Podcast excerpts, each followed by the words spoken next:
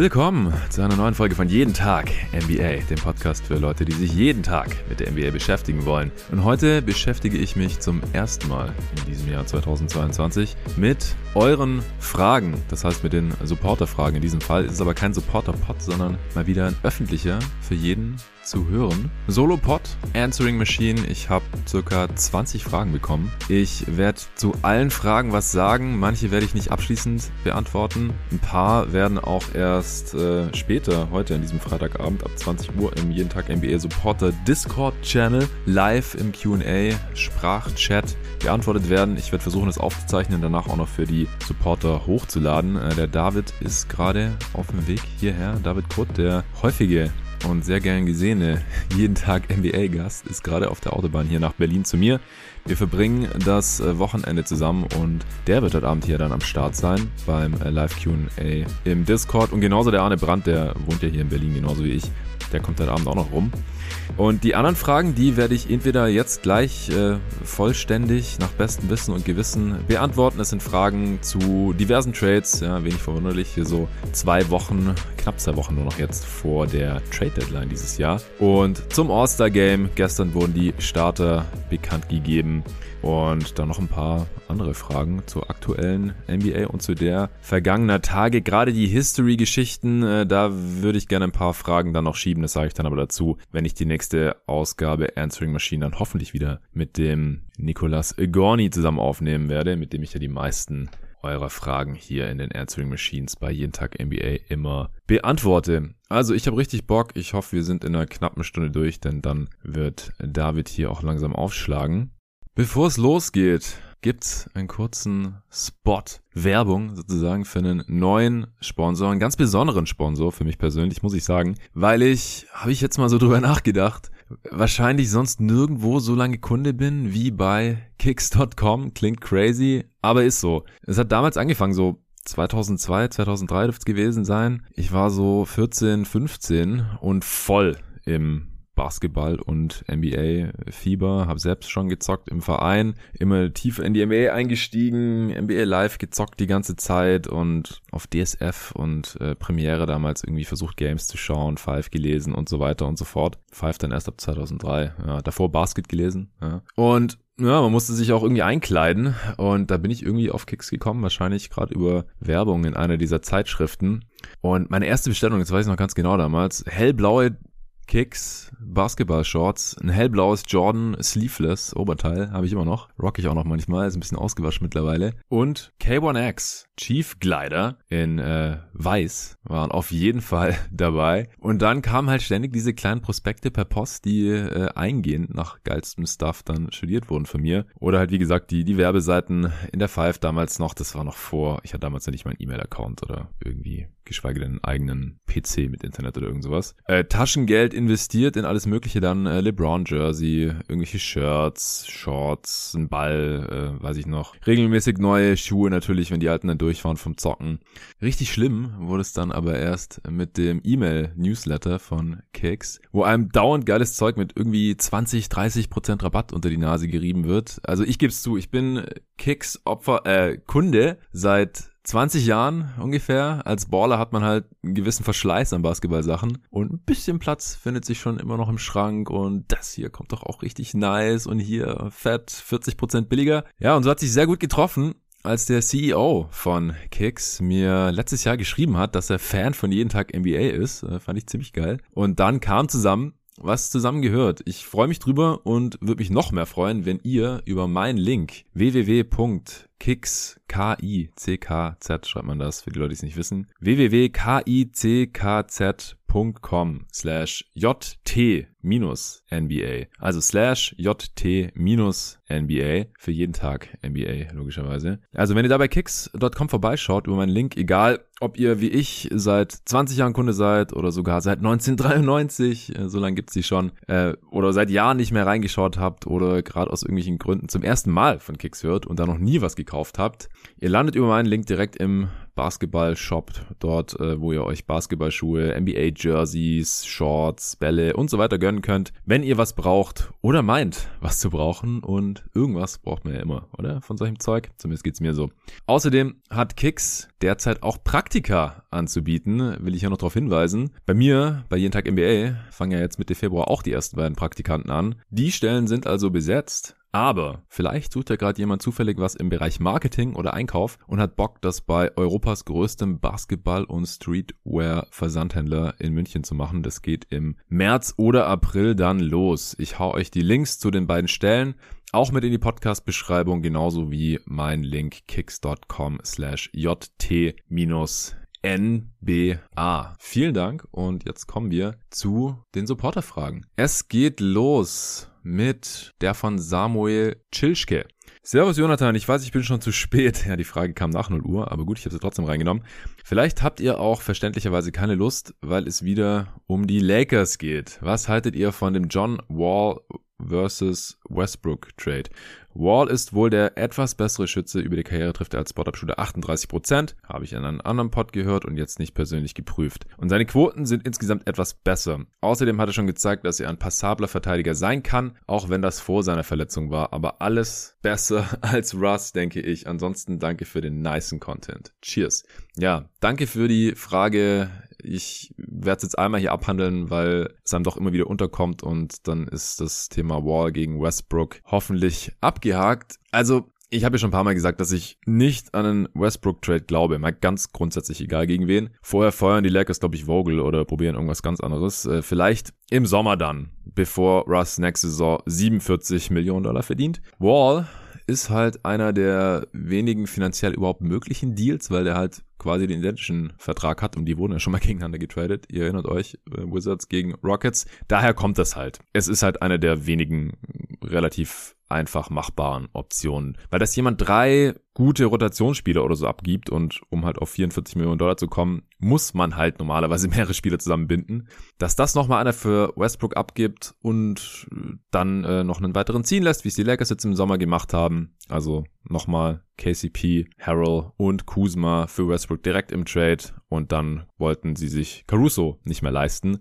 Also, dass jemand sowas macht, das hätte ich damals schon nicht für möglich gehalten, ehrlich gesagt. Aber jetzt, wo Russ Unzulänglichkeiten jede Nacht im Scheinwerferlicht Hollywoods auch dem letzten Beobachter nicht mehr verborgen bleiben, niemals wird das passieren, das glaube ich einfach nicht.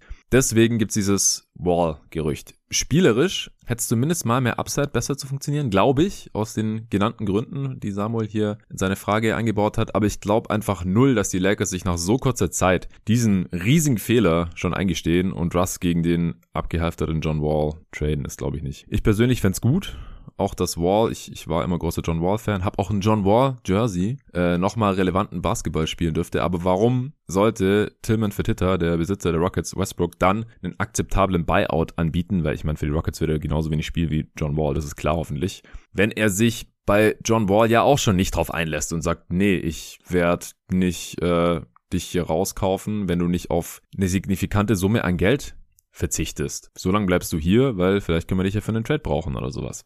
Also das, das wäre, glaube ich, für beide Seiten relativ sinnfrei. Ich glaube auch die Lakers würden da jetzt nicht noch ein großes Asset dran binden, irgendein First Rounder 2028 oder so. Das, das wäre noch schlimmer.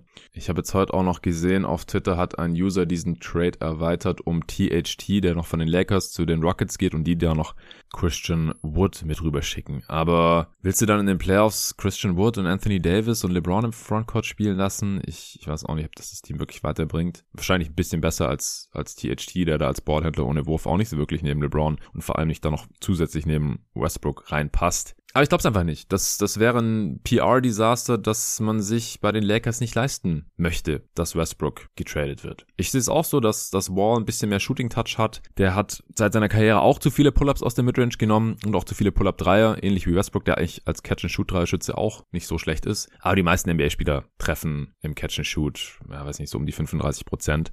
Da ist einfach der, die durchschnittliche Quote deutlich höher als bei der Dreierquote insgesamt, wo halt die ganzen Pull-ups noch mit drin sind. Und das können halt viele Spieler nicht so gut, dass sie da irgendwie deutlich über 30 Prozent treffen. Und Wall und Westbrook halt so schlecht, dass die ihre Dreierquote damit immer in den Abgrund gerissen haben. Und defensiv halte ich Wall für auch besser, der ist ein bisschen größer als äh, Westbrook, das hat ihm schon immer geholfen, ist mit Dwayne Wade zusammen der beste Shot-Blocking-Guard aller Zeiten gewesen. Die Athletik ist natürlich mittlerweile dahin. Aber ich könnte mir schon vorstellen, dass der in der Rolle, die näher an 3D dran ist, klingt jetzt crazy bei John Wall, äh, als Westbrooks, dass es besser funktionieren könnte oder dass der jetzt auch nicht so unbedingt den äh, Starting-Anspruch hat und man ihn auch leichter auf die Bank setzen könnte, wenn es dann nicht so gut läuft, als jetzt bei Russell Westbrook der Fall ist aktuell. Kommen wir zur zweiten Frage von Ingo Apel. Da geht es ums All-Star-Game. Er schreibt, Hi Jonathan, hier eine Frage zum All-Star-Game. Wie kommt es dazu, dass manche Spieler anstatt im Frontcourt im Backcourt gelistet werden? Wie wird dies eigentlich festgelegt oder haben diese Spieler mehr Minuten auf diesen Positionen gespielt? Grüße. Grüße, Ingo. Ja, wie kommt's dazu? Frage ich mich ehrlich gesagt auch. Das, das legt die NBA fest. Also das League Office in New York City, wie die Spieler da auf die Ballots gebracht werden fürs All-Star-Game. Also wie die darauf kommen, dass DeRozan nicht im Frontcourt starten kann, keine Ahnung. Das ergibt aus meiner Sicht keinen Sinn, denn DeRozan hat eben nicht in den letzten Jahren irgendwie eine einzige Minute auf einer Guard-Position verbracht. Also das scheint irgendwie noch auf einem Eindruck zu basieren, ganz zu Beginn von DeRozans Karriere, als er mal auf der 2 aufgelaufen ist oder so. Oder dass er halt ein Ballhändler ist und relativ viel mit dem Ball in der Hand macht und als Playmaker auch für die Bulls im Halbfeld agiert. Aber er, das macht ihn halt nicht zum Guard. Also Jokic ist auch ein Playmaker und ist auch, kein, will auch niemals als Guard geführt werden, jetzt um ein Extrembeispiel zu nennen.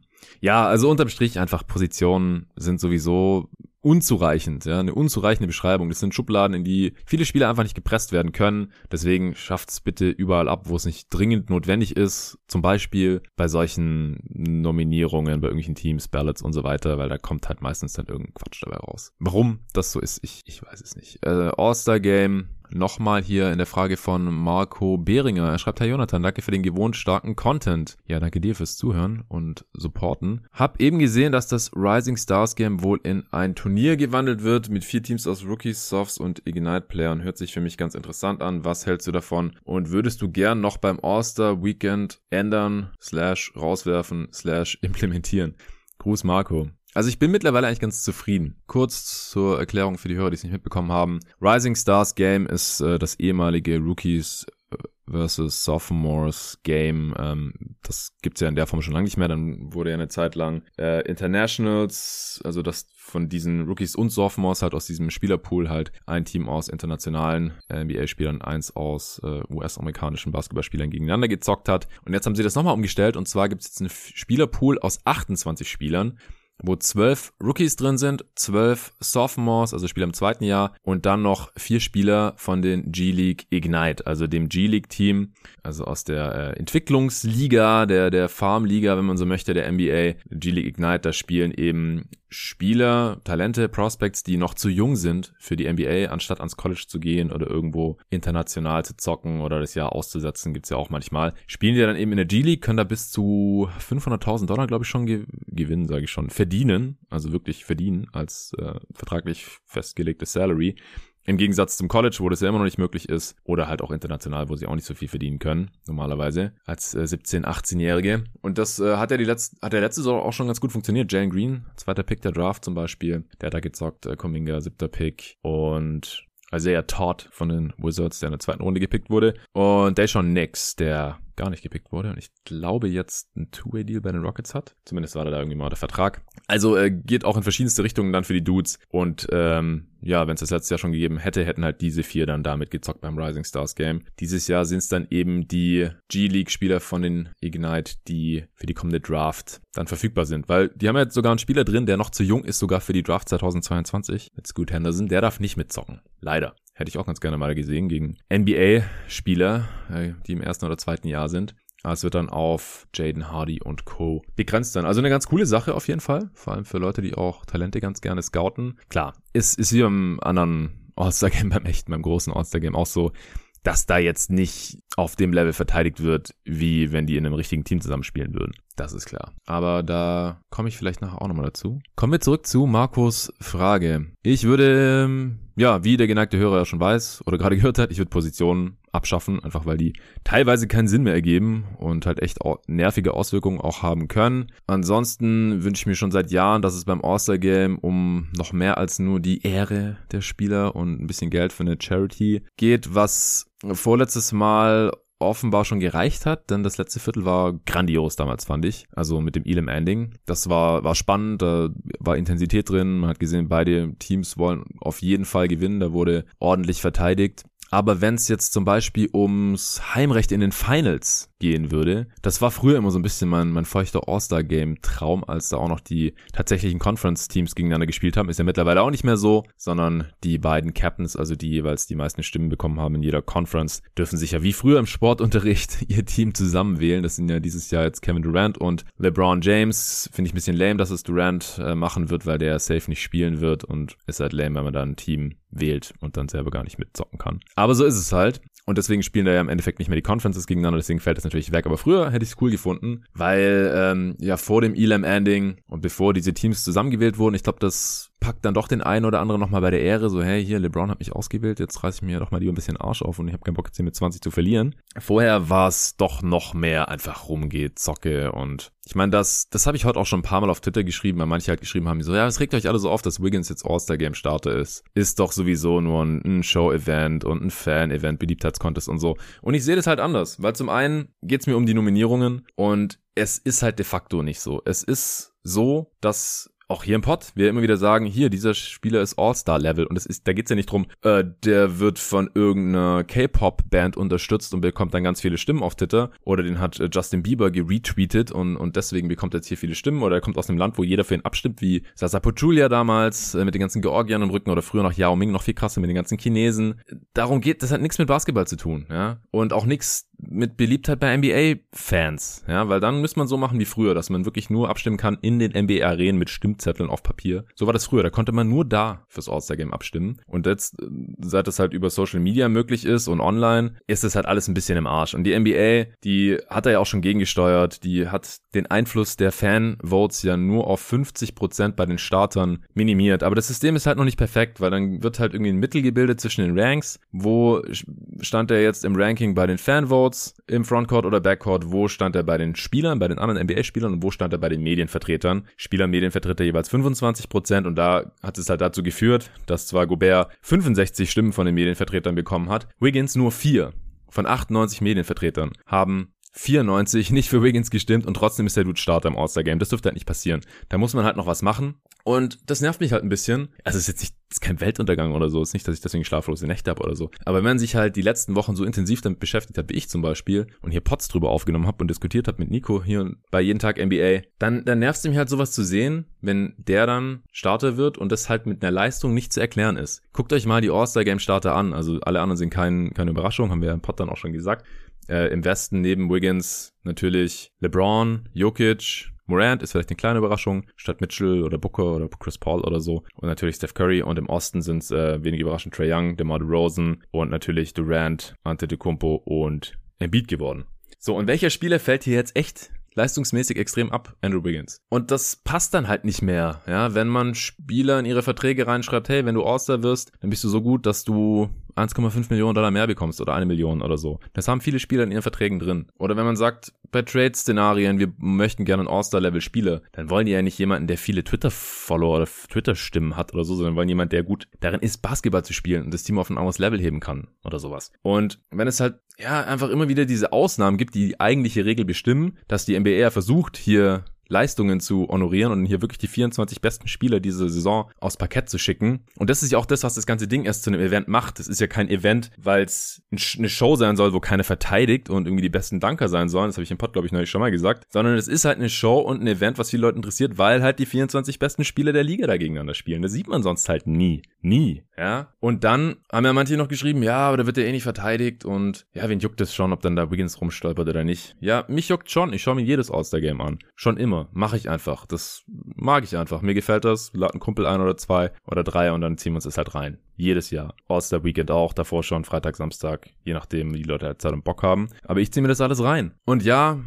die Intensität könnte manchmal höher sein und deswegen hätte ich es ja ganz gerne gesehen, dass halt da die Conference All-Star Teams ums Heimrecht in den Finals zocken. Davor natürlich sollte in den Playoffs der Rekord entscheidend sein, die ersten drei Runden. Das Team mit der besseren Bilanz hat Heimrecht ganz normal, aber in den Finals dann hätte ich es cool gefunden. So zum Beispiel, kann man natürlich auch diskutieren, ist vielleicht nicht perfekt, aber war halt immer so eine Idee, die mir ganz gut gefallen hat. Weil dann geht's halt wirklich um was und dann wird vielleicht mit ein bisschen mehr Intensität verteidigt, so wie es jetzt halt in den letzten Jahren auch mehr war, durch die von mir schon genannten Änderungen und Maßnahmen, dass halt da die Teams gewählt werden von dem Team Captain, dass es halt ein Elam Ending gibt und dann am Ende nicht irgendwie noch weiter gezockt wird, obwohl äh, ein Team 130 zu 90 führt oder irgendwie sowas. Alles schon gesehen. Aber auf der anderen Seite habe ich halt auch gesagt, was will man denn erwarten von Dudes, die zu einem Spiel fahren, wo es für sie, was ihre Karriere angeht, um nicht so besonders viel geht. Ja, vielleicht werden sie All-Star-Game MVP oder man erinnert sich an irgendwas Geiles, was die gemacht hat in dem, in dem Spiel oder dass sie halt gewonnen oder verloren haben. Okay. Aber ansonsten ist halt jedes andere Spiel für sie eigentlich relevanter. Und die wollen fit sein für die Playoffs, die wollen sich nicht verletzen. So. Und dann versucht doch mal ein Lineup zu verteidigen, wie letztes Jahr zum Beispiel, wo Stephen Curry, Luka Doncic, LeBron James, Giannis Antetokounmpo und Nikola Jokic in einem Lineup stehen. Das kannst du nicht verteidigen. Da kannst du 100 Jahre zusammen trainieren. Du kannst einen krassen Gameplan haben. Du kannst die besten Defender der NBA haben oder die besten All-Star-Defender von mir aus oder alle, die halt im gegnerischen Team sind, gleichzeitig auf dem Platz. Und du kannst sie ja trotzdem noch nicht verteidigen. Und ich glaube, das ist halt manchmal auch so das Ding. Das sind halt die talentiertesten Basketball-Lineups dieses Planeten. Und das ist halt auch ein Grund, wieso da so viele Punkte fallen. Oder die Spieler dann nicht so super motiviert sind, vier Viertel lang Gas zu geben, weil es gibt kein Scheme, es gibt auch kein Gameplan. Die fahren da halt hin und machen die Nacht davor noch irgendwie Party wahrscheinlich und dann zocken die da halt so ein bisschen, ja. Und dann, wenn es am Ende knapp ist, dann, dann strengen die sich ein bisschen mehr an und dann ist es auch nice. Aber das über vier Viertel zu erwarten, ist halt, glaube ich, auch einfach ein bisschen vermessen, einfach. Oder da irgendwie geile Defense zu erwarten. Weil das Talent setzt sich dann einfach durch. Wenn die Gegner keine Chance haben, irgendwelche Automatismen zu entwickeln in einem Training oder so. Ich meine, es gibt ein All-Star-Training, aber come on, da werden ein paar Half-Court-Shots genommen und irgendwelche geile Dunks gezogen, das war's. Da wird nichts groß gegameplant. Wäre natürlich geil, wenn es möglich wäre, aber das kann man, glaube ich, nicht erwarten. Und trotzdem erwarte ich, dass da halt die 24 besten Spieler gegeneinander spielen, weil das ist halt das Geile. Und dann halt nicht irgendwie Andrew Wiggins starten darf. Sorry, bei allem Respekt für seine Saison, dass er sich verbessert hat. Weil das will ihm ja niemand absprechen. Ich nicht. Erik Hagener. Erstmal Shoutout, Erik. Äh, du hast neulich Grafiken gemacht für die jeden Tag NBA Awards die ich dann auch auf Twitter und Instagram gepostet habe. Hat er mir einfach geschrieben, auf Instagram fand ich sehr cool, aber das machen soll, hat schon irgendwie eine Vorlage gehabt und so.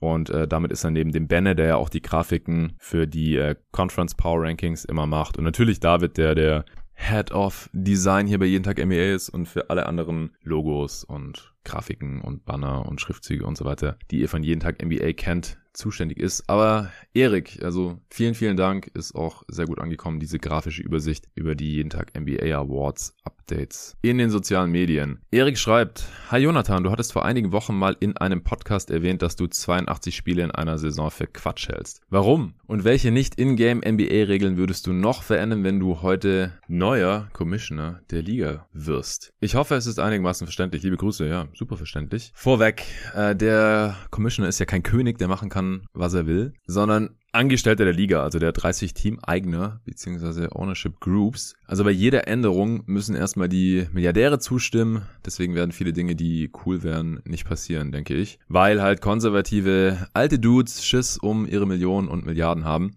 Aber 82 Spiele sind einfach zu viel für alle Beteiligten, meiner Meinung nach. Spieler, weil sie sich ausruhen müssen, resten müssen, deswegen Spiele aussetzen oder sich oft verletzen wegen der hohen Belastung. Für Teams, weil einzelne Spiele zu unwichtig sind und man sich eh nicht richtig auf jedes vorbereiten kann. Gerade auf die Back-to-Backs, das sind dann einfach schon mal sogenannte Schedule Losses. Und das ist doch an sich schon eigentlich skurril. Ja, man sagt, ja, Schedule Loss, dieses Spiel, das konnten wir von vornherein nicht gewinnen. Wir hatten das dritte Spiel in vier Nächten und das siebte in Folge auf dem Auswärtstrip und unser Star muss sich jetzt mal ausruhen und ja, mein Gott, wir verbuchen jetzt hier einfach diese Niederlage. Es hat mit Sport aus meiner Sicht einfach sehr wenig zu tun. Es ist zum Kotzen, auf gut Deutsch. Das, das sollte einfach nicht sein. Es ist besser geworden, die Back-to-Backs wurden reduziert und früher gab es ja oft ähm, gerade hier in der äh, Saison nach dem Lockout 2011, 12, da gab's ja Back-to-Back-to-Back, so ein fünf Spiele in sieben Nächten und so ein Scheiß. Also das gibt's zum Glück nicht mehr, aber es ist trotzdem einfach noch zu viel. Ich denke, das ist offensichtlich. Dann für die Fans, weil die meisten eh nicht alle Spiele verfolgen, geschweige denn verarbeiten können. Ich glaube, es ist schon schwierig, sich überhaupt alle Boxscores von allen Spielen anzuschauen. Ich mache das auch nicht mehr mittlerweile. Es, es bringt auch einfach zu wenig, ehrlich gesagt, sich nur einen Boxscore anzuschauen von dem Spiel. Es ist einfach too fucking much. Niemand braucht ernsthaft 1130 Spiele pro Saison. Wofür? Selbst vier NBA-Spiele pro Nacht können die wenigsten Leute wirklich alle dann verfolgen, weil man halt nur ein Augenpaar hat und die NBA-Spiele über zwei Stunden dauern. Die 82 Spiele stammen einfach noch aus Zeiten, wo die NBA ihr Geld quasi nur durch Ticketverkäufe gemacht hat. Das war ein Live-Event. Es gab zwei Handvoll Teams in der NBA damals und dann hat man halt quasi jede zweite Nacht vor Publikum gezockt, um davon leben zu können, weil man es musste. Sonst wäre dabei nicht genug Geld rumgekommen für alle Beteiligten. Man hätte nicht davon leben können. Man hat dann nur verpasst, irgendwann mit wachsender Anzahl der Teams und damit der Gesamtspiele und der Verschiebung der Haupteinnahmequelle von den Tickets hin zum TV, zu den Übertragungen und anderen Sachen, diese Anzahl sinnvoll zu begrenzen. Ja, man ist einfach bei den 82 geblieben. Durch eine Verknappung würde ja wahrscheinlich auch die Nachfrage nach den einzelnen Spielen steigen. Also die Zuschauer pro Spiel via TV oder Stream und es gäbe halt auch noch kaum leere Sitze in den Hallen. Ja. Tickets für 5 Dollar wären einfach Geschichte bei den schlechten Teams. Ähnlich wie beim Football halt. Also da sieht man es ja in der NFL. Es hat halt keiner die Eier, das umzusetzen. Durch die Pandemie hätte man den Rahmen gehabt, das mal auszuprobieren, meiner Meinung nach. Ich fände ideal, zweimal gegen jedes Team. Das wären 58 Spiele. Ja, zweimal 29 pro Franchise. Völlig ausreichend aus meiner Sicht. Und wenn das nicht reicht, von mir aus noch ein weiteres Mal gegen die Teams der eigenen Division oder so, also nochmal vier weitere Spiele, dann sind wir bei 62 Spielen. Das sind schon mal 20 weniger, das wäre schon sehr entspannt. Es gäbe keine Back-to-Backs mehr, längere Pausen zwischen den Spielen, die Sp einzelnen Spiele sind wichtiger, wenn ein Viertel aller Spiele wegfallen. Aber die NBA, also die Besitzer, haben zu viel Schiss davor, kurzfristig vielleicht erstmal ein bisschen weniger zu verdienen. Mit dem Gedanken können die sich nicht anfreunden, weil halt erstmal 20% der Spiele wegfallen und deswegen halt wahrscheinlich auch nahezu 20% des Umsatzes in Gefahr sind. Deswegen bleibt es ein Traum. Ansonsten gibt's Offcourt nicht so viel. Expansion wäre mal wieder nötig und spannend auf 32 Teams, einfach zwei Teams dazu. Es gab seit 2004 jetzt keine Expansion mehr. Und es wird mal wieder Zeit, denke ich. Es gibt genug Talent in der Liga, die ist so tief und talentiert wie noch nie. Hat man jetzt ja auch gesehen, wo die ganzen 10-Day-Hardship-Deals immer irgendwelche Spieler reingekommen sind, wo jetzt sich manche auch in der Bay halten konnten. Oder halt durchaus auch auf dem Niveau sind, wo halt vor 15 Jahren die letzten paar Dudes im Kader auch waren. Und davor gab es ja in den 20 Jahren davor, gab es ja ständig Expansions. Und ich denke, dann müsste man halt auch die Conferences äh, neu angehen. Wahrscheinlich Memphis und Minnesota in den Osten schieben, wo sie geografisch auch eher hingehören. Minnesota ist einfach ziemlich nah dran an Milwaukee, Chicago, dann Great Lakes. Und Memphis ist halt in Tennessee. Ja. Das ist äh, nicht so weit weg von Charlotte, Atlanta und so. Und dann halt Seattle und Vegas oder Vancouver dazu im Westen oder die Conferences gleich ganz abschaffen. Das ist auch was, wo ich stark drüber nachdenken würde, wenn ich Commissioner wäre und einfach die besten 16 Teams in die Playoffs nach dem Play-In. Und die Heimteams, die acht Teams mit den besten Records, die dürfen dann die Gegner picken in der Reihenfolge ihres Records, was auch wieder die Wichtigkeit der Regular Season verbessern würde. Und ab geht's. Also glaube ich auch nicht dran. Und dann noch, äh, mir ist gerade noch was eingefallen zum All-Star-Game, was ich vorhin vergessen habe zu sagen, was ich als Commissioner auch einführen würde. So ein paar Sachen hatte ich mir aufgeschrieben, aber ich habe mich dann ein bisschen zu sehr in Rage geredet, dass ich nicht mehr auf meine Notizen geschaut habe. Also ich fand es damals auch irgendwie nice, als die Spieler alle ihre eigenen Jerseys getragen haben im All-Star-Game und so ihre Franchise ein bisschen repräsentiert haben, statt dieser oft sehr hässlichen All-Star-Jerseys. Und dieses Jahr, oh Gott, dieses Graue, das ist ja auch wieder echt nicht mein Fall, sage ich mal. Ansonsten fand ich letztes Jahr auch interessant, als alles an einem Tag war. Also das ganze All-Star-Weekend an einem All-Star-Day. Ich fände auch geil, wenn der Dunk-Contest ein bisschen aufgelockert werden würde und zum Beispiel einfach in die Halbzeitpause des All-Star-Games verlegt werden würde. Ich weiß, dann kann es da kein Konzert geben oder so, aber mein Gott, ey, es ist ein fucking Basketball-Event. Lass doch einfach die ganzen All-Stars, die eh da sind und sich dann ja auch wieder warm machen für die zweite Halbzeit, Gib denen doch mal irgendwie eine Viertelstunde für, für einen kurzen Dank-Off und dann kann immer abwechselnd aus jedem Team einer stopfen. Und am Ende sagt man halt, ganz unbürokratisch hier äh, Team LeBron oder Team KD hat gewonnen. Jetzt dann auch nicht ein Spieler, sondern halt soll LeBron ein paar Danks ziehen, soll Janis ein paar Danks ziehen. Und dann, dann würde man halt auch mal die ganzen All-Stars danken sehen. Dann, wenn, wenn Zion irgendwann wieder All-Star ist, dann, dann darf der mal danken. Miles Bridges vielleicht, wenn er es schafft, kann mitmachen. Das wäre einfach nice denke ich. Also es gab zwar schon epische Slam Dunk Contests über die Jahre, wie gesagt, ich habe es mir alle reingezogen, so ungefähr ab 2004 alle live, aber zu oft sind sie dann halt doch eher bla, also meine persönlichen Erwartungen sind halt auch einfach niedrig da mittlerweile. Ich weiß, wie ich da rangehen muss und dann, dann kann man auch nicht enttäuscht werden. Aber zum Beispiel Levine gegen Aaron Gordon, so hätte ich jetzt auch nicht missen wollen. Die waren damals keine All-Stars. Aaron Gordon wird wahrscheinlich auch nie wieder einer. Levine, genau, stimmt, das wäre auch so einer. Der könnte auch mal wieder einen raushauen, dann als All-Star im Osten. Oder, ja, bei welchem Team auch immer er dann im Endeffekt spielt. Einfach locker abwechselnd zwischen den Teams. Danks ziehen und am Ende wird dann ein Siegerteam gekürt, ohne irgendwie verwirrende und oft nicht nachvollziehbare Scores. Ich denke, das könnte sehr cool werden. Nächste Frage von äh, Benito Bardele. Hallo Jonathan, kurzes Feedback zum neuen Format mit Arne. Richtig cool, macht weiter so. Ja, Dankeschön, machen wir. Frage. Mithilfe des Netratings bestimmst du die zu erwartenden Siege bis zum Ende der Saison. Mir leuchtet ein, dass es ein ausgeglichenes Netrating von 0 auf eine Saison mit theoretisch 41 Siegen hinausläuft. Wie sieht die Berechnung bei Abweichungen aus? Zum Beispiel ein Netrating von plus 1 weist auf wie viele Siege theoretisch hin?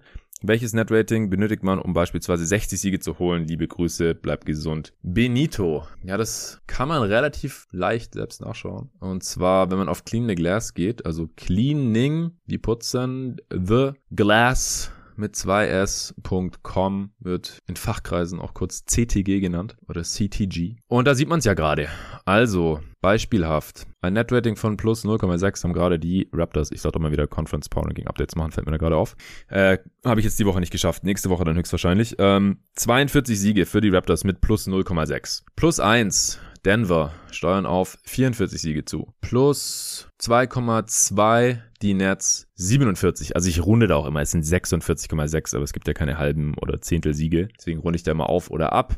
Dallas plus 2,9 sind, also knapp plus 3, oder die Celtics sind gerade plus 3,0 sind 48,7 also 49. Die Bucks haben plus 4,2 sind 51,6. Also man kann halt sagen, so plus 4 sind ungefähr 50 Siege, plus 1,5 sind 45 Siege, plus 0 logischerweise 41 Siege, genau die Hälfte. Weil man halt, um es nochmal zu sagen, was das Netrating heißt, ist die Differenz zwischen den Punkten, die man in der Offense macht und den Punkten, die man in der Defense zulässt. Also um wie viele Punkte scoret man den Gegner aus und das halt bei Clean the Glass normiert auf 100 Ballbesitze, damit halt zum Beispiel die Pace irrelevant wird. Also wie schnell spielt das Team weil das kann ja dann äh, einen großen Einfluss drauf haben, wie viele Punkte pro Spiel man macht, auch wie viele Punkte pro Spiel man kassiert, aber das ist eigentlich irrelevant, wenn es um die Qualität geht. Die Pace ist äh, kein Qualitätsmerkmal, das ist nur eine Beschreibung der Spielgeschwindigkeit. Wie viele Possessions gibt's in einem Basketballspiel? Und bei Clean the Glass wird auch noch die Garbage Time rausgerechnet. Also wenn ein Spiel entschieden ist, da gibt's verschiedene Parameter, äh, dann ist egal, was da passiert, weil es einfach auch nichts mehr über das Team aussagt, wenn dann da irgendwie die absoluten Hinterbänkler auf dem Spielfeld sind, die sonst nie spielen. Das ist das Net-Rating und das ist einfach auch eine viel größere Sample Size als einfach nur die Bilanz, nur der Record, Siege und Niederlagen und deswegen ist es ein besserer Predictor für die tatsächliche Stärke eines Teams für die restliche Saison oder auch für die Playoffs dann. Das ist einfach historisch erwiesen. Deswegen nutze ich das. Und plus 5,5 kann man sagen, sind 55 Siegekurs. Die Heats sind da gerade ungefähr plus 7,5 kann man sagen, ist 60 Siegekurs. Die Jazz sind knapp drunter, die Warriors knapp drüber und die Suns gerade mit großem Abstand auf Platz 1 beim Netrating. Plus 8,6 ist 61,4 Siegekurs. Und wenn man da jetzt mal zurückgeht in die Saison 2015, 16, wo die All-Time Warriors 73 Siege geholt haben. Ich weiß noch, dass die ihr Net-Rating overperformed haben und zwar um sechs Siege. Die hatten in Anführungsstrichen nur plus 11,6. Damit hätte man 67 Siege geholt im Mittel. Wie es die Spurs übrigens gemacht haben, das ist auch little known fact, ja. Also das äh, vergisst man immer wieder. Ich habe es gerade eben auch wieder vergessen. Die Spurs haben auch 2015-16 in derselben Saison ein besseres Net-Rating gehabt als die 73 Siege Warriors, nämlich plus 11,8. Hochgerechnet sind das 67,9 Siege und sie hatten 67. Also die haben es genau getroffen fast genau, ein bisschen underperformed. Und die Warriors hatten plus 11,6, also 0,2 schlechter und haben 73 Siege geholt, sechs mehr. Und hochgerechnet sind das auch 67 Siege, 67,0 um genau zu sein. Und die haben ihr Net-Rating am meisten ausperformt von allen Teams in der Liga, nämlich plus 6. Das sind genau die sechs Siege, die sie zu viel hatten, in Anführungsstrichen, wenn man sich das Net-Rating anschaut. Weil sie einfach viele knappe Spiele gewonnen haben mit diesem Team. Und so kann man das erklären. Also, für eine 70-Siege-Saison braucht man plus 12, irgendwas. Und im hohen 60er-Bereich plus 11,5. Circa. Da ist diese Saison kein Team. Wie gesagt, die Suns mit plus 8,6. Gerade das beste Team der Liga, was das Netrating angeht und auch was die Siege angeht, die haben immer noch erst neunmal verloren, stand Freitagnachmittag. So, kurz zu einer Frage von Dennis Muman, der schreibt, Moin Jonathan, beim All-Star-Weekend werden ja dieses Jahr zwölf Rookies, zwölf Sophomores beim Rising Stars Game spielen. Welchen Spieler möchtest du dort sehen, beziehungsweise was denkt ihr, wer letztendlich die 24 Spieler sein werden. Dazu ist tatsächlich quasi schon ein Pod geplant mit dem David. Da passt auch die Frage vom Alexander Thielecke dazu. Der schreibt, Herr Jonathan, wer sind deine Top 3 oder Top, Top 5 Second Year Players in der laufenden NBA-Saison? Eventuell als Zusatzfrage, welche Sophomores haben den größten Leistungssprung gegenüber ihrer Rookie-Saison hinter sich? Vielleicht auch bei dieser Frage als Top 3 oder 5. Danke für den gewohnt geilen Content dieses Jahr. Viele Grüße, Alex. Mit David ist eigentlich für heute ein Sophomore-Update-Podcast geplant gewesen. Äh, jetzt hat sich die Sache ergeben, dass wir das mit Arne heute Abend ausprobieren können. Zu dritt mit dem Live-Q&A im Supporter-Discord von jeden Tag NBA. Äh, für die Supporter, wenn ihr noch nicht im Discord seid und dabei sein wollt, dann geht auf Steady, auf meine Seite, scrollt runter da ist ein Post mit dem, mit eurem Link zum Supporter Discord. Sind schon 250 Dudes jetzt drin ungefähr mittlerweile, was mich sehr, sehr freut. Und da habe ich heute auch schon viel diskutiert über das ganze All-Star Wiggins Thema und auch noch andere Sachen. Deswegen, äh, Dennis und Alexander, wie gesagt, eure Frage wird in einem separaten Pod beantwortet werden. Vielleicht schaffen David und ich das dann noch dieses Wochenende. Ansonsten sehr, sehr zeitnah. Denn das, das haben wir auf jeden Fall vor. Die besten Sophomores, dann können wir das gerne hier in den Rahmen dieser Fragen packen. Nächste Frage von Marlon Rönnspieß, auch sehr interessant. Moin Jonathan, ich wiederhole an der Stelle einfach mal meine Frage, die es schon während der letzten Saison in die Answering Machine geschafft hat. Wer sind deine Least Improved Player, also Spieler, in denen du vor der Saison einen Sprung erwartet hast, der aber bislang ausgeblieben ist?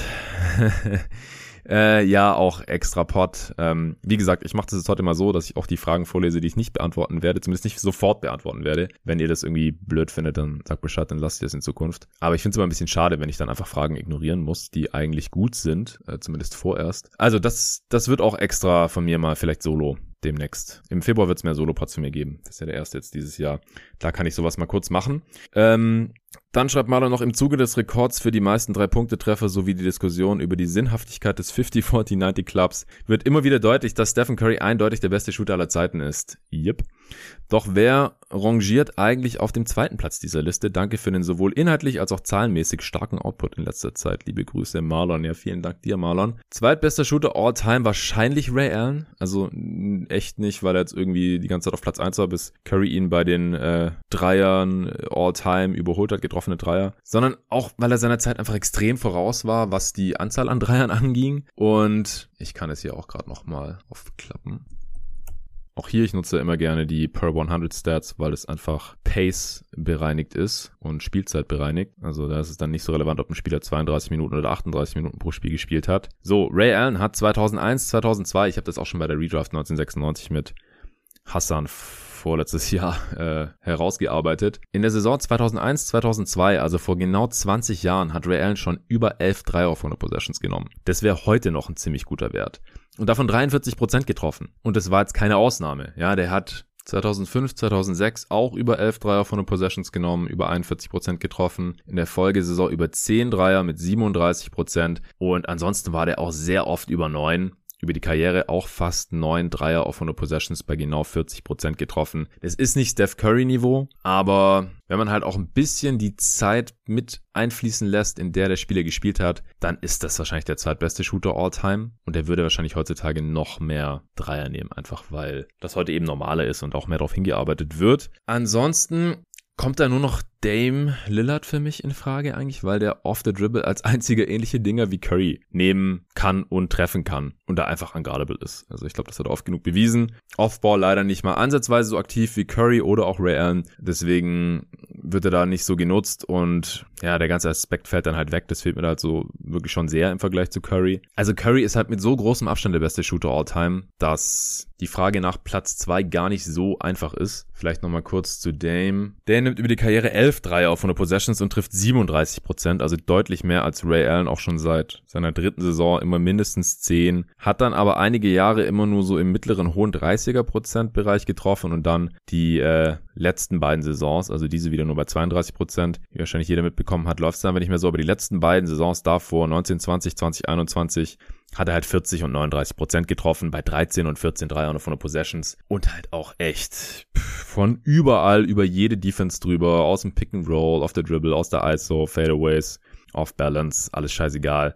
Das ist so schon auch sehr einzigartig. Also Harden war dann eine Zeit lang auch ähnlich unterwegs in Houston. In Brooklyn hat das Volumen jetzt aber wieder stark reduziert, deswegen fällt er für mich auch raus und war vom, von den Prozenten her auch nie auf, auf Curry-Niveau. Aber vom Volumen her tatsächlich auch ähnlich wie Dame. Also man muss da auch sehr stark unterscheiden zwischen Off-the-Dribble-Shootern und Catch-and-Shoot-Shootern. Clay Thompson zum Beispiel, der ist vom Volumen halt auch nie an Damian Lillard oder geschweige denn an Steph rangekommen, sondern eher so auf Ray Allen-Niveau, hat teilweise ein bisschen mehr genommen, ein bisschen mehr getroffen, war aber natürlich auch schon ein bisschen später jetzt. In den letzten Jahren, da war das einfach auch schon etablierter und neben Curry auch, ehrlich gesagt, einfacher, gab es einfach mehr offene Dreier. Aber der nimmt halt nie was auf der Dribble eigentlich. Also 94% seiner Dreier über die Karriere sind aufgelegt. Also Ray Allen zum Beispiel nur 84 Prozent, der deutlich mehr auf der Dribble gemacht, bei Lillard unter 50 Prozent. Das ist richtig abgefahren. Harden natürlich auch sehr wenig Catch and Shoot, viel auf der Dribble. Was schwerer zu verteidigen ist einfach und man ist unabhängiger von seinen Teammates, äh, wenn man die Dinger quasi jederzeit hochjagen kann, auch in High-Level-Situationen und nicht erst irgendwie um irgendwelche Screens rumrennen muss oder, oder hoffen muss, dass äh, der Defender von einem weghilft, um irgendwo zu doublen oder so. Das sind so die Kandidaten. Ich würde mich jetzt hier nicht eindeutig endgültig festlegen wollen. Jonas Neblik hat geschrieben, Namen Jonathan, eine Anschlussfrage zu den Top 5 Post-Jordan-Podcasts. Dort habt ihr ja auch bei den Primes einen etwas weiteren Fokus gehabt, wenn jetzt nur auf eine Saisonleistung bzw. Championship geschaut wird. Wie ändern sich die Dinge? Oder anders formuliert, wer gewinnt bei dieser Fragestellung Platz 1? Ich behaupte einfach mal, dass das Finale zwischen Dirk 2011 und LeBron 2016 ausgetragen wird. Liebe Grüße, Jonas. Ja, ich habe das witzigerweise erst die Tage. Ähm, also die Frage nach dem unwahrscheinlichsten Titel war das eigentlich eher mit Arne und auch mit Riff von äh, Performance, der jetzt auch noch mein Trainingspartner im Gym ist, äh, diskutiert. Shoutout an dieser Stelle. Und ich würde die Pistons von 2004 da noch in den Ring schmeißen wollen, die sehr, sehr überraschend die Lakers in den Finals geschlagen haben. Auch die Bucks und Raptors waren ziemliche Underdogs gegenüber Teams wie den, den Warriors. 2019 äh, äh, oder, also da war halt KD noch da, der sich dann halt verletzt hat, Claire auch noch dann, dann war es klarer, aber so vor Start der Playoffs oder vor Start der Saison ist halt auch die Frage, wo will man da ansetzen? Oder jetzt halt äh, im Fall der Bucks gegen die äh, Lakers und Nets. Die Mavs hatten halt den krassesten Playoff-Run, weil sie wahrscheinlich in jeder Serie Underdog waren, während die Cavs keinen so schweren Weg in die Finals hatten, da durch den Osten. Da aber niemand mit einer Niederlage der Warriors in den Finals gerechnet hätte. Erst recht nicht, nachdem die 3-1 vorne lagen. Also ich werde das mal mit Nico bei Gelegenheit noch ausdiskutieren, würde mich vorher auch noch mal bisschen einarbeiten äh, und mir die Odds der Serien und so weiter anschauen. Die beste Saisonleistung oder Championship würde ich aber eher mit Dominanz gleichsetzen, als jetzt mit diesen Cavs oder Mavs-Titeln, die einfach sehr, sehr überraschend waren. Bei den Mavs und Cavs, da musste halt schon sehr viel zusammenkommen, auch was bei anderen Teams passiert ist. Die beste Championship wäre wahrscheinlich entweder die Lakers 2001 war das, glaube ich, als die das erste Mal in den Finals verloren haben, also 16-1 dann am Ende waren, ähm, gegen die äh, Sixers einmal das erste Spiel in den Finals verloren haben und sonst kein einziges Spiel in den ganzen Playoffs oder die Warriors 2017, die auch nur ein Spiel in den Finals verloren haben und sonst gar nicht. Also 16-1 ist, ist einfach nur krank. Also, die Frage würde ich nochmal aufgreifen, genauso wie die nächsten beiden von Jonas Bergmann. Da schreibt Herr Jonathan erstmal danke für den regelmäßigen Content. Was sind deiner oder eurer Meinung nach die besten All-Time-Duos? Auch eine interessante Frage. Äh, Christoph Leersmacher schreibt, hallo Jonathan, wie sieht deine Top 5 der Ü35 Spieler seit 2010 aus? Viele Grüße und vielen Dank für deinen tollen Podcast. Ja, vielen Dank euch beiden, Christoph und Jonas, für die geilen Fragen. Wie gesagt, ich finde die so geil, dass ich die gerne mit dem jeden Tag NBA Historian Nico zusammen besprechen würde. Dann Sebastian Schöneck schreibt, Moin zusammen aus Marzipanien, wo auch immer das sein soll. Eine Frage und ein Themenwunsch von mir. Die Frage, welche Spieler hatten den besten zweiten Frühling und oder haben sich bemerkenswert neu erfunden? Themenvorschlag. Also die Frage auch, mache ich auch mit Nico, das äh, spielt ja ein bisschen in die Frage von Christoph rein mit den besten U35-Spielern. Äh, Themenvorschlag ist ich würde passend zur Trade Deadline gerne etwas mehr zu den Spieleragenten erfahren. Welche sind die bekanntesten und einflussreichsten? Klar kennt man als Casual-Fan, in Klammern, ich arbeite dran, Rich Paul. Aber wen gibt es sonst noch und wie viel Macht haben sie tatsächlich? Gibt es eigentlich ehemalige Spieler, die als Agent tätig sind und so weiter und so fort? Ähm, ich lese jetzt nicht die komplette Frage vor, weil ich sie jetzt nicht beantworten werde, sondern da werde ich auch einen separaten Pod zu aufnehmen, weil also das habe ich schon länger vor, eigentlich schon fast seit es jeden Tag NBA gibt. Aber das würde halt nochmal sehr viel Recherchearbeit mit sich bringen, weil es einfach unendlich viele Agenten gibt und verschiedene Agencies, wo verschiedene Agenten sind und Spieler und dann wechseln die zwischeneinander und dann für die Agenten, äh, für die Agenten, für die Agenturen arbeiten da noch oder die sind da teilweise auch noch so äh, Newsbreaker wie Shams Terrania oder die ganzen ESPN-Writer und Vogue und so. Also das ist wirklich ein krasses, krasses äh, Netzwerk und da muss man sehr viel beachten. Bevor ich das irgendwie oberflächlich ankratze, äh, wollte ich da mal richtig tief einsteigen. Aber ich denke, das ist dann eher was für vor der Free Agency. Das ist, glaube ich, da auch sehr viel relevanter, weil die Teams halt flexibler sind. Da spielt sowas eine viel größere Rolle als jetzt zur Trade Deadline, wo die Teams halt während der laufenden Saison mit vollen äh, Cap Sheets und so sowieso nicht so viel machen können. Aber es ist ein sehr wichtiger Faktor, der oft vernachlässigt wird, auch weil halt viele da nicht durchblicken und da würde ich dann sehr gerne mal Abhilfe schaffen oder so, ja, zumindest mal einen groben Überblick schaffen, je nachdem. Das mache ich auf jeden Fall noch dieses Jahr. Jens Gering schreibt, Herr Jonathan, wahrscheinlich sogar besser geeignet, die Frage mit Nico zu beantworten, also noch so eine. Aber vielleicht hast du auch Bock, dir das alleine reinzuziehen. Das damalige designierte Lakers Superteam rund um Kobe, Prime, Dwight und Nash und auch Paul und Ron Test ist ja grandios gescheitert, also Paul Gasol. Die Narrative dafür rund um Dwights Allüren und Sorglosigkeit und Kobes damit nicht zu vereinbaren der Verbissenheit, vereinbaren der Verbissenheit, sind immer noch präsent. Aber woran lag es spielerisch? Was sagen die Daten? Kannst du das Team dies diesbezüglich mal analysieren? Liebe Grüße und wie immer danke für den exzellenten Content. Mach weiter so, Jens. Ja, vielen Dank für diese sehr interessante Frage. Witzigerweise habe ich auch darüber vor zwei Tagen erst nachgedacht, weil Jalen Rose jetzt irgendwie neulich erzählt hat, dass Kobe damals, also im Sommer 2012, war da bei irgendeinem Camp und da war Jalen Rose irgendwie auch mal irgendwie dabei, als Kobe seinen ersten äh, Anruf bei Dwight hatte oder seinen ersten äh, Call irgendwie. Und der hatte irgendwie danach direkt schon keinen Bock mehr auf Dwight Howard. Und ich habe danach dann mit Arne darüber gequatscht, weil der Sweep gegen die Spurs dann, also die, die Lakers wurden dann gesweept 2013 in der ersten Runde von den Spurs. Ouch, das, das ist halt auch so eine Serie, keine Ahnung, da, da redet irgendwie keine Sau mehr drüber. Oder von den äh, Mavs wurden die Lakers äh, ja auch gesweept 2011. Solche Sachen da, ja, weiß nicht, ver vergisst man halt gerne mal. Und ich habe in der Saison gar nicht so viel von den Lakers sehen können, muss ich sagen, weil ich in Miami gewohnt habe und ich hatte damals keinen League Pass als armer Student. Ich konnte daher nur National TV Games schauen, also alles was auf ESPN und TNT kam. Da kamen die Lakers auch oft und halt lokal die äh, Magic und vor allem viel Heat in Florida. Ich schaue mir das nochmal gerne an und beantworte die Frage dann auch mit Nico. So, tut mir leid, dass ich da so oft irgendwas verschoben habe. Aber wie gesagt, ich habe das jetzt heute mal so gemacht. Wenn ihr das irgendwie blöd findet, dann kann ich das in Zukunft auch lassen und wirklich nur die Fragen vorlesen, die ich dann auch sofort vollumfänglich beantworten werde. Benjamin B. hat geschrieben, Hallo Jonathan, vielen Dank für deinen wunderbaren Podcast, der die Vorfreude auf den Spaziergang mit dem Hund bei egal welchem Wetter merklich steigert. Sehr schön. Zu meinen Fragen. Wie würdest du die verschiedenen Franchises hinsichtlich der Kompetenz der Organisation, Management und Ownership ranken, ist vielleicht eher ein Thema für den eigenen Pod. Ah, hier ist nochmal so eine. Äh, zum Thema Awards. Könntest du nochmal erläutern, welchen Einfluss Awards und All-Star All-NBA Nominierungen auf die Gehälter der Spieler haben? Beste Grüße, Benjamin. Vielen Dank, Benjamin. Genau, Organizational Rankings, das haben ja neulich Ned Duncan und John Hollinger äh, in ihrem Pod erst gemacht. Ich schätze, daher kommt die Frage, ansonsten ist es ein großer Zufall. Kann ich mir auch vorstellen zu machen, aber es ist halt auch super aufwendig für 30 Teams, sich das alles äh, durchzugehen und dann irgendwie fundiert versuchen, was drüber zu sagen. Also das kann ich auf keinen Fall jetzt so aus dem Ärmel schütteln zwischendurch.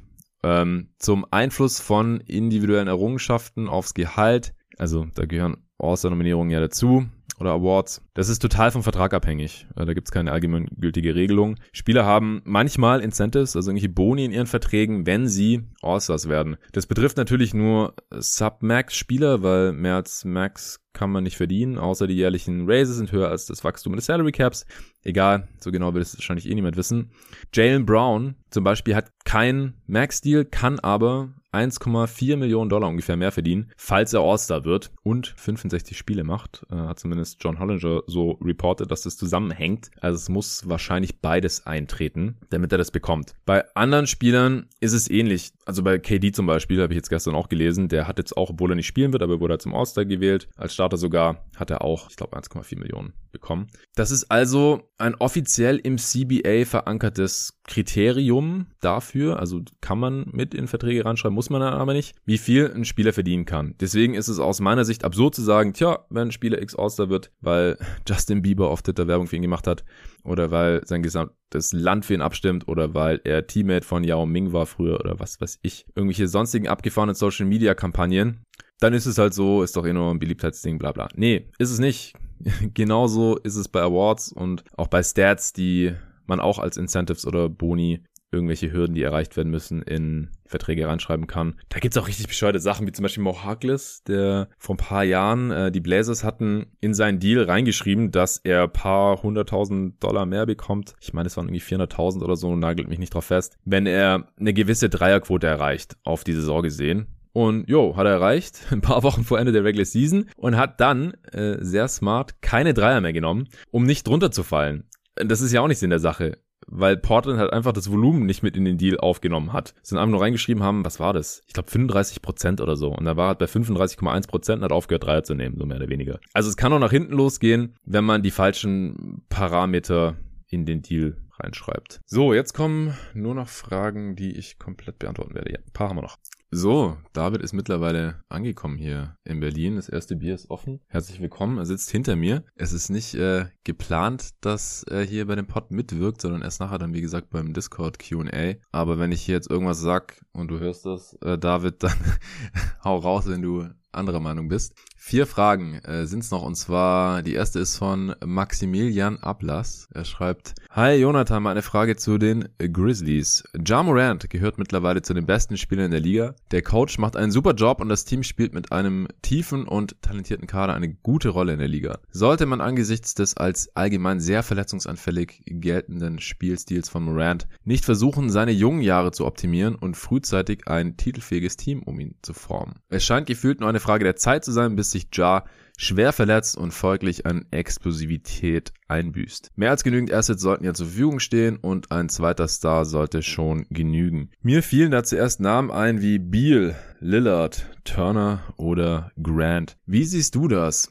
Ist halt die Frage, finde ich, welches Risiko ist größer, dass Ja sich verletzt und irgendwann nicht mehr der Alte ist oder, also bevor man das gewonnen hat, oder dass man jetzt verfrüht handelt und sich den Cap mit einem Star vollhaut und Morant muss dann ja auch noch verlängert werden. Und der Star ist vielleicht zu alt oder der passt da nicht richtig oder ist eigentlich gar kein Star, so wie Miles Turner oder Jeremy Grant. Also Beal und Dame schließe ich stand jetzt eh aus, weil die offenbar nicht weg wollen und dann werden sie auch nicht getradet, denke ich. Für Dame würde ich eh nicht traden anstelle der Grizzlies, außer vielleicht, wenn ich Philly bin. Ansonsten anstelle der meisten Teams würde ich nicht für Lillard traden und auch nur wenn seine Krankenakte dann okay aussieht. Dame passt offensiv einfach überhaupt nicht zu Ja Morant, weil beide on-all ihre on-ball ihre Stärken haben und defensiv wäre das eine fucking Katastrophe. Dame ist klar auf dem absteigenden Ast meiner Meinung nach und mega teuer. Es kann sich Memphis im kleinsten Markt der Liga, glaube ich, schlicht nicht leisten. Also den reinzuholen, mit dem Deal dann Morant noch einen Max zu geben, den er bekommen muss und wird und dann noch irgendwie ein konkurrenzfähiges Team drum aufbauen, glaube ich überhaupt nicht. Turner wäre defensiv zwar krass und falls billig zu haben, also irgendwie einen mittelmäßigen oder Late First Rounder und mittelmäßiges Asset oder so, würde ich es machen anstelle der Grizzlies, aber ein Problem, der Grizzly löst er jetzt auch nicht wirklich. Genauso wenig Jeremy Grant. Also ich sehe es aktuell nicht. Also weder den Zeitdruck noch einen Spieler, den man unbedingt holen sollte auf dem Markt. Jalen Brown wäre geil. Hey. Wie Nico neulich schon meinte, aber Memphis hat nix, was Boston weiterbringt und die sollten den eh nicht traden. Also David ganz ruhig. Äh, nächste Frage von Johannes Fockers. Hi Jonathan, danke für den geilen Content, den du uns Basketball-Nerds bietest. Als Pacers-Fan würde mich interessieren, wie du die Situation dieses Teams bewertest. Wie würdest du als GM handeln? Kompletter Rebuild oder softer Retool? Welche Spieler würdest du als Kern für die Zukunft sehen und welche als Assets einsetzen? Viele Grüße, Johannes. Ja, vielen Dank dir, Johannes. Äh, hast du den Pod mit Arne schon gehört, die letzte Folge? Da ähm, haben wir auch kurz über die Pacers gesprochen, weil Arne wird ja in gut einer Woche auch in die Rolle von Pritchard schlüpfen und der GM der Pacers sein bei unserer Mock Trade Deadline. Aber meiner Meinung nach mal kurz und knackig. Turner würde ich auf jeden Fall behalten, weil gerade wenig wert wegen der Verletzung und anscheinend wohl eh unterschätzt in der Liga. Äh, Warren will jetzt auch keiner, weil der schon seit anderthalb Jahren nicht mehr gespielt hat. Bringt nichts, den jetzt zu traden. Brockton kann man nicht traden wegen seiner Extension zu Saisonbeginn. Die fallen also alle raus. Da bleibt dann nicht mehr viel. Also Levert und Sabonis schauen, was man rausholen kann, würde ich sagen. Ansonsten wird es mit den Playoffs diese Saison wahrscheinlich eh nichts mehr. Also auch Rollenspieler loswerden für irgendeinen Gegenwert. Äh, Tory Craig, Justin Holiday, Jeremy Lamb, falls niemand will. Bigger Picture haben die Pacers niemanden, um den man einen Contender aufbauen kann gerade und den bekommt man normalerweise in so einem kleinen Markt auch nur via Draft, nicht über Free Agency und per Trade halt auch schwierig. Und in dieser Draft bräuchte man sehr viel Glück. Also meistens bräuchte es braucht es mehrere Versuche, bis man einen Franchise-Player hat. Ähm, denke, Indiana will eigentlich nur retoolen, ehrlich gesagt. Und nächste Saison wieder die Playoffs angreifen in dem Markt. Also, wie gesagt, man, man kann halt Brockton gerade nicht traden, Turner und Warren sollte man nicht traden, dann kann man gar nicht so richtig komplett äh, in den Fire Sale und Rebuild gehen. Ich denke, diese Saison sollten da noch möglichst viel ähm, Chris Duarte, Goga Bitazzi, also Jackson und notgedrungen wahrscheinlich auch äh, Kiefer Sykes und wie heißt Washington? Dwayne, glaube ich. Äh, die sollten noch relativ viel spielen, einfach auch, weil nicht so viele andere Spieler da sind. Ähm, wenn man dann ein paar der Rollenspieler getradet hat nach der Deadline, äh, Turner, Warren und Brockton schön auskurieren lassen, Pick mitnehmen, der wahrscheinlich relativ hoch ist und im Sommer dann halt entweder weiter umbauen oder eben um den Kern Turner, Warren, Duarte, Brockton plus was auch immer man per Trade bekommen hat, retoolen und dann wahrscheinlich wieder die Playoffs angreifen. Falls möglich, auf jeden Fall versuchen, für einen Spieler wie Darren Fox äh, zu traden, wenn der auf dem Markt sein sollte. Also so ein Spieler mit All-Star-Talent, der aber noch nicht das All-Star-Level hat und jetzt gerade wahrscheinlich eher überbezahlt ist, weil nur so bekommt man an solche Spieler in Indiana fürchte ich. Außer halt mit Glück über die Draft über mehrere Jahre. Am besten Fox für Sabonis plus X oder so. Die Kings scheinen ja auch interessiert zu sein. Und es würde auch ganz gut passen neben Malcolm Brockton. Finde ich. Dann Warren im Sommer vielleicht resignen, falls fit. Das sind so meine Gedanken zu den Pacers. Kommen wir zur Frage von Tobias Hitzel. Er schreibt, Hi Jonathan, ich würde mal wieder in das Lieblingsthema Simmons Trade einsteigen. Ich finde ein Trade mit den Trailblazers rund um McCallum eigentlich für beide Seiten sehr passend. Die Blazers bekommen einen sehr guten Perimeter Defender, der dringend benötigt wird und die 76ers einen guten Creator, der den Dreier trifft. Was meinst du dazu, beziehungsweise was müssten die Blazers noch drauflegen, damit die 76ers darauf eingehen? Danke fürs Beantworten. Gruß, Tobi. Ja, das war eine, also eine der allerersten Trade-Ideen und ich will mich da kurz halten, auch weil halt genau dieser Trade seither bestimmt schon zwei bis dreimal auch hier im Pod besprochen wurde. Die Sixers, also Maury, wollen McCollum nicht, glaube ich. Er ist relativ alt, also Ü30, relativ teuer, dafür, dass er noch nie All-Star war. Hier haben wir es wieder, ja, All-Star-Level äh, als Gütesiegel. Aber halt, er, er ist nicht ganz auf diesem Niveau, konstant und, und zuletzt halt auch oft verletzt, letzte Saison, diese Saison, viele Spiele draußen. Das, das wird nicht passieren. Also so ein Trade fällt für Maury eigentlich kategorisch raus sagt er. Verstehe ich auch. Also falls er sich dann doch mit einem Sub-All-Star-Player plus X und noch einem X und einem Pick zufrieden gibt oder so, müssten da sicherlich mehrere Picks von den Blazers und sowas wie Covington und Larry Nance Jr. Da, dabei sein oder so und dann auch irgendwie Harris mit aufnehmen, Tobias Harris von den Sixers, damit Philly den Vertrag los wird und da wird es dann langsam unsinnig für Portland. Also warum sollten die das dann machen? Simmons in Portland würde in der Regular Season wahrscheinlich helfen, aber offensiv dann auch wieder neben Nurkic finde ich echt nicht so geil. Das würde halt das Ceiling in den Playoffs auch wieder direkt begrenzen und ja, warum sollte Portland das dann machen? Also One-on-One, klar, McCollum gegen Simmons, Portland sollte das auf jeden Fall tun, aber das da hat Philly halt, glaube ich, nicht das geringste Interesse dran, aktuell. Letzte Frage für heute von Matthias Papst. Hallo Jonathan, frohes Neues, die NBA. Dein aktuelles Berufsfeld verschlingt ungemein viel Zeit. Bleibt hier für dich und deine Mitstreiter überhaupt noch Zeit und Energie für die nationale Liga bzw. den europäischen Basketball? Verfolgst du diesen? Falls ja, in welchem Umfang und bist du Fan von einem deutschen oder europäischen Team? Grüße aus Mannem. Ja, Grüße. Also eigentlich bleibt bei mir gerade so seit dem letzten Jahr neben der NBA keine Zeit und neben dem Podcast halt keine Zeit oder Energie für gar nichts ehrlich gesagt. Also ich arbeite dran, gehe jetzt seit kurzem auch wieder ins Gym und seit dieser Saison ja auch wieder ins Training und zocke in einem Basketballteam mit und so. Äh, das ist schon wieder besser als in, in der letzten Saison zeitweise.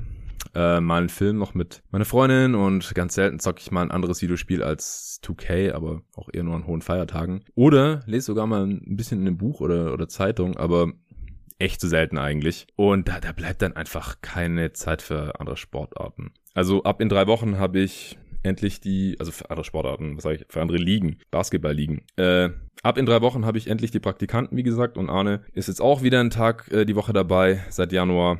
Ich habe es aber eigentlich auch schon immer so gehalten, dass jedes Game von einer anderen Liga oder halt sogar Sportart für mich eigentlich verlorene Zeit ist, die ich lieber in die NBA investiere. Ich bin eh so ein ganz oder gar nicht Typ und mag es nicht, Dinge nur so halblebig zu verfolgen. Das, das gibt mir einfach persönlich nichts. Also nein, ich habe keine Ahnung von anderen Basketballligen. Ich war in meinem Leben schon mal in, in Tübingen oder Ludwigsburg früher bei einem Basketball-Bundesligaspiel, war auch ganz cool mal. Oder auch hier bei Alba in Berlin war ich schon mal.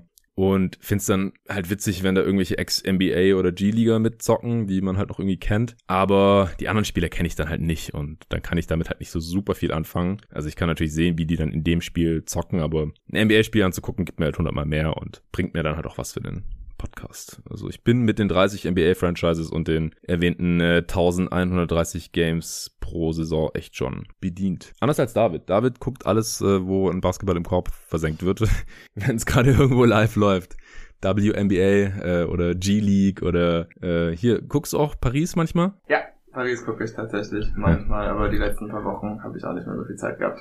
Ja, also anders als ich. Aber David ist auch süchtig nach Live-Basketball. Ich schaue ja auch viel on demand. Ja, die Frage von Dirk Herzog, die werde ich jetzt heute nicht mehr beantworten. Witzigerweise, jetzt kam jede Woche eine Frage, also eigentlich sollte ich es langsam mal beantworten können. Er hat gefragt nach der ähm, Mavs Defense. Da hat Julius, Just a Kid from Germany, ein gutes Video zu gemacht auf seinem Kanal.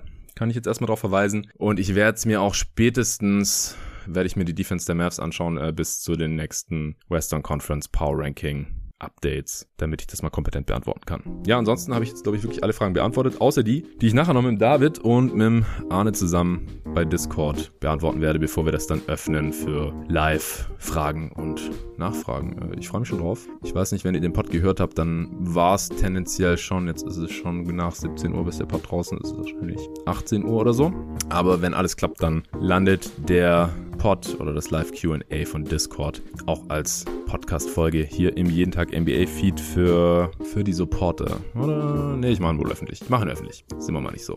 Also, kann sich jeder dann reinziehen. Deswegen äh, stay tuned. Ansonsten nochmal Danke an äh, Kicks fürs Sponsoren in dieser Folge. Zum ersten Mal. War nicht das letzte Mal. Ich freue mich sehr drauf. Checkt gerne den Link aus kicks.com slash jt NBA und äh, schaut euch den geilen Stuff von Kicks an. Und ansonsten sage ich bis zum nächsten Mal.